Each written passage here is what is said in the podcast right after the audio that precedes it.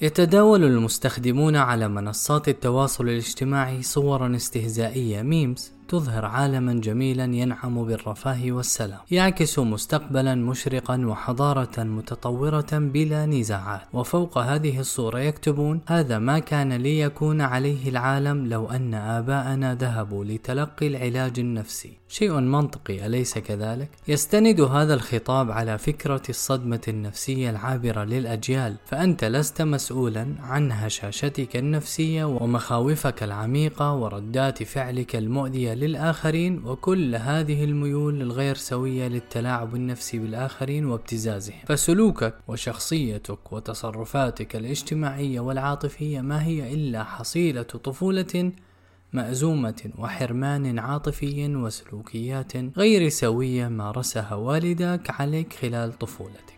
لكنك لست الضحية الوحيدة في القصة فأنت ضحية للعقد النفسية الكامنة في شخصية والدك ووالدتك الذين تلقى بدورهما العقد النفسية التي مررها لها آباؤهم فلقد تعرضوا هم أيضا لمعاملة سيئة من قبل أجدادك. فهل بإمكانك لومهم أو لوم نفسك على هذه الذات المعطوبة؟ لكن هل الآباء حقا هم سبب جميع المشكلات في هذا الوجود؟ ولماذا يشيع هذا الخطاب ويلقى رواجا بين الأجيال الناشئة؟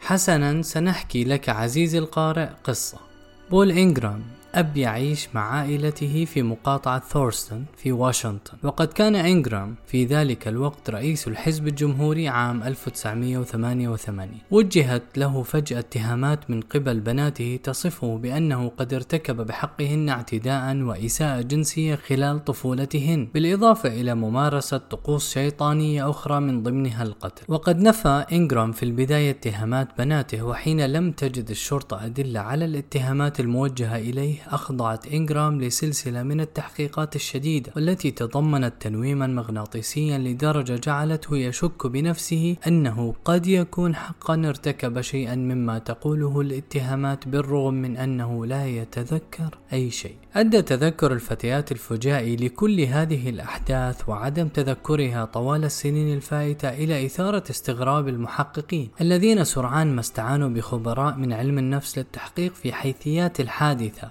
وبعد سلسلة تحقيقات متتالية تبين أن الفتيات قدمن روايات متضاربة ومختلفة من حيث التفاصيل. بالإضافة إلى ملاحظة هامة قلبت مجريات التحقيق حين علموا أن الفتيات قدمن ادعاءاتهن بعد عودتهن من جلسة دينية لإحدى الجماعات التي تشجع النساء على الكشف عن الأحداث الماضية من أشكال الإساءة الشيطانية التي كن يتعرضن لها على يد الرجال. تبين للباحثين والمختصين في العلوم النفسية أن الفتيات إنما خضعن لعملية استحداث عاطفي للذاكرة دفعهن لتلفيق ذكريات لم تكن موجودة بالأساس وهو ما اصطلحوا على تسميته لاحقا بمتلازمة الذاكرة الكاذب False Memory Syndrome. كما ولد ذلك نقاشا واسعا بين الباحثين في علم النفس عن مفهوم الذكريات المسترجعة Recovered Memories. تحديدا إذا ما كانت تحت وطأة الاستحداث والإلحاح والتوجيه المتعمد للذهن لاختلاق ذكريات مزيفة.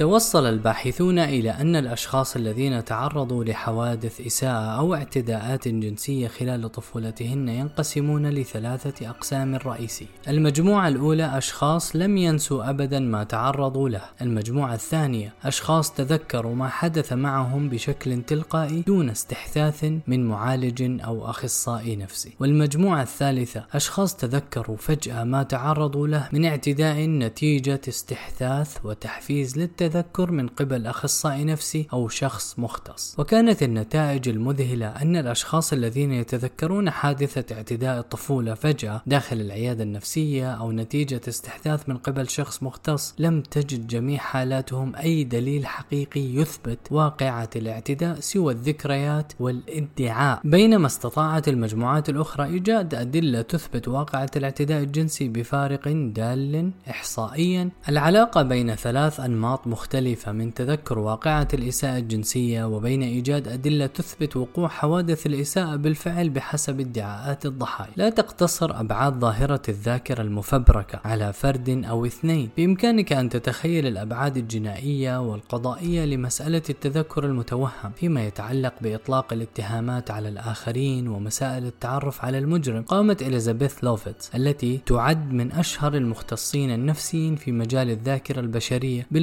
عن أكثر من 300 حالة من المتهمين بقضايا السرقة والقتل والاغتصاب ممن تم إحالتهم للقضاء بوصفهم مجرمين محتملين. بحسب تعرف الشهود عليه وأثبتت في عدة حالات أن الاتهام قائم على ذاكرة مفبركة. نجم عن ذلك تردد اسم إليزابيث كثيرا في الإعلام وتعرضها لمضايقات حركات حقوقية كثيرة حتى أن شقيقها قال لو كان لحركة MeToo أو حركة أنا أيضا مكتبا أو مقرا لوجدت اسم إليزابيث لوفيتس على رأس قائمة المطلوبين للحركة. لعلك شاهدت مؤخرا مسلسلا أو فيلما على نتفليكس أتذكر ما كانت نهايته؟ هل عادوا بك إلى مرحلة الطفولة للبطل؟ ألم يكن البطل قد تعرض لصدمة نفسية في طفولته ولكنه لم يستطع تذكر حدوثها حتى قام أحدهم بتذكيره فيه لقد تعرض حتما لشيء ما في طفولته أليس كذلك؟ حسنا ماذا عنك أنت بعد كل هذه المسلسلات والأفلام هل تساءلت إن كنت قد تعرضت خلال طفولتك لشيء مشابه؟ تستند معظم الحبكات الدرامية على فكرة الصدمة النفسية المكبوتة لعشرات السنين وذلك لغايات أبرزها التشويق وقلب الأحداث بلوت تويست بشكل فجائي ومن ثم إعادة سرد الأحداث بطريقة مغايرة لفهم المشاهد. لكن التزييف العلمي يكمن بالفكرة القاتلة إن العقل البشري يكبت الصدمة النفسية بشكل مطلق لعشرات السنين دون أن يعي الشخص أنه قد تعرض لصدمة ما. ومن ثم تنبثق ذكريات الصدمة النفسية بشكل فجائي من اللامكان وأنت في الثلاثين من عمرك. لتتذكر فجأة أنك قد تعرضت لحادثة اغتصاب أو أنك ضحية لاعتداء ارتكبه أحد المقربين منك لكنك لم تتذكر شيئا لأن عقلك قد كبت. هذه الذكريات طوال هذه الأوقات وأنساك إياها كي يحميك من المعاناة والألم. من الصحيح أن الكبت أحد الوسائل الدفاعية النفسية لحماية الذات من تجربة قاسية وصادمة. لكن التلفيق العلمي والذي يخالف كل ما نعرفه عن كيفية عمل الذاكرة على مستوى علم النفس المعرفي هو أن الذكريات الصادمة لا تختفي بشكل مطلق ولا يعيش الفرد دون أن يتذكرها بل إنها تلازمه طوال حياته وقد تخفت من حيث شدة الألم ومدى تكرار ورودها في ذهنه. وتأتيه بين الحين والآخر صور ومشاهد خاطفة من الماضي ومن حادثة الاعتداء أو الصدمة النفسية. تقتحم ذهن الشخص وحاضره دون قدرة أو رغبة خاصة منه باستحضارها ما يتسبب له بالألم والمعاناة لكنها لا تختفي بالمطلق كما تحاول أن تبني الأفلام والمسلسلات المعاصرة حبكتها الم مبتذلة لكن لماذا هذا الانتشار الشائع لفكرة الصدمة النفسية في الأفلام والمسلسلات؟ تخبرنا الناقد الأدبية بارول سيجل أن حبكة الصدمة النفسية هي الحبكة الأسهل لأولئك الذين يفتقرون للخيال الاجتماعي والسياسي للواقع والطريق الأقصر لجذب القراء والمشاهدين كما أنها تساعدنا على إحداث انتقالات مفاجئة وغير مبررة حين لا يسعفنا حسنا الأدبي على ابتكار تسلسل عميق للانتقالات بين الأحداث والمشاهد.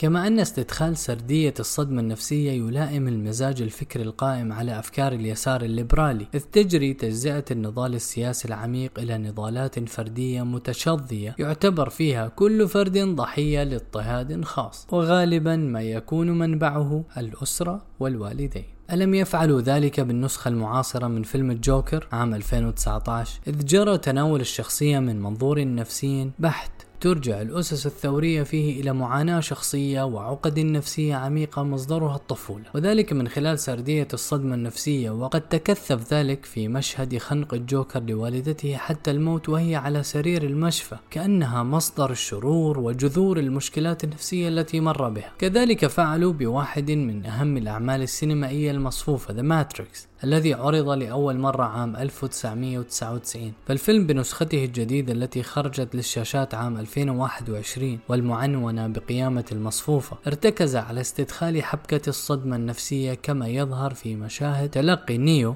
بطل الفيلم جلسات علاج نفسي تنقب في ماضيه عن صدمات الطفولة والتي قد تكون سببا في هلاوسه وأوهامه.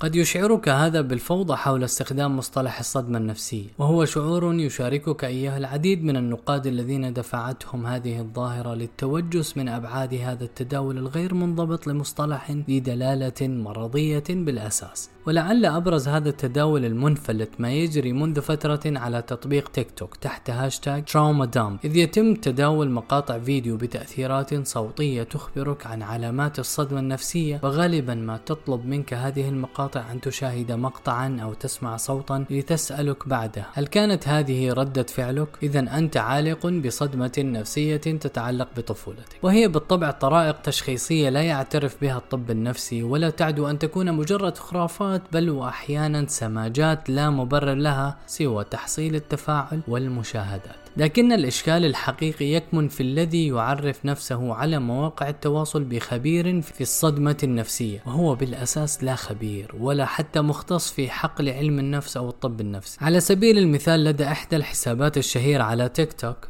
ما يقارب 700 ألف متابع. تديره من تصف نفسها بأنها خبيرة في الصدمة النفسية. بل أحيانا تكتب على مقاطع الفيديو الخاصة بها بأنها معالجة نفسية لتعطي شرعية على كلامها. تبين من مقابلات شخصية معها أنها ليست معالجة مختصة ولا تملك أي ترخيص لمزاولة مهمة مماثلة بل اعترضت على فكرة السؤال أساسا فأجابت لا معنى لاقتناء شهادة أو أخذ ترخيص حين يتعلق الموضوع بالصحة النفسية.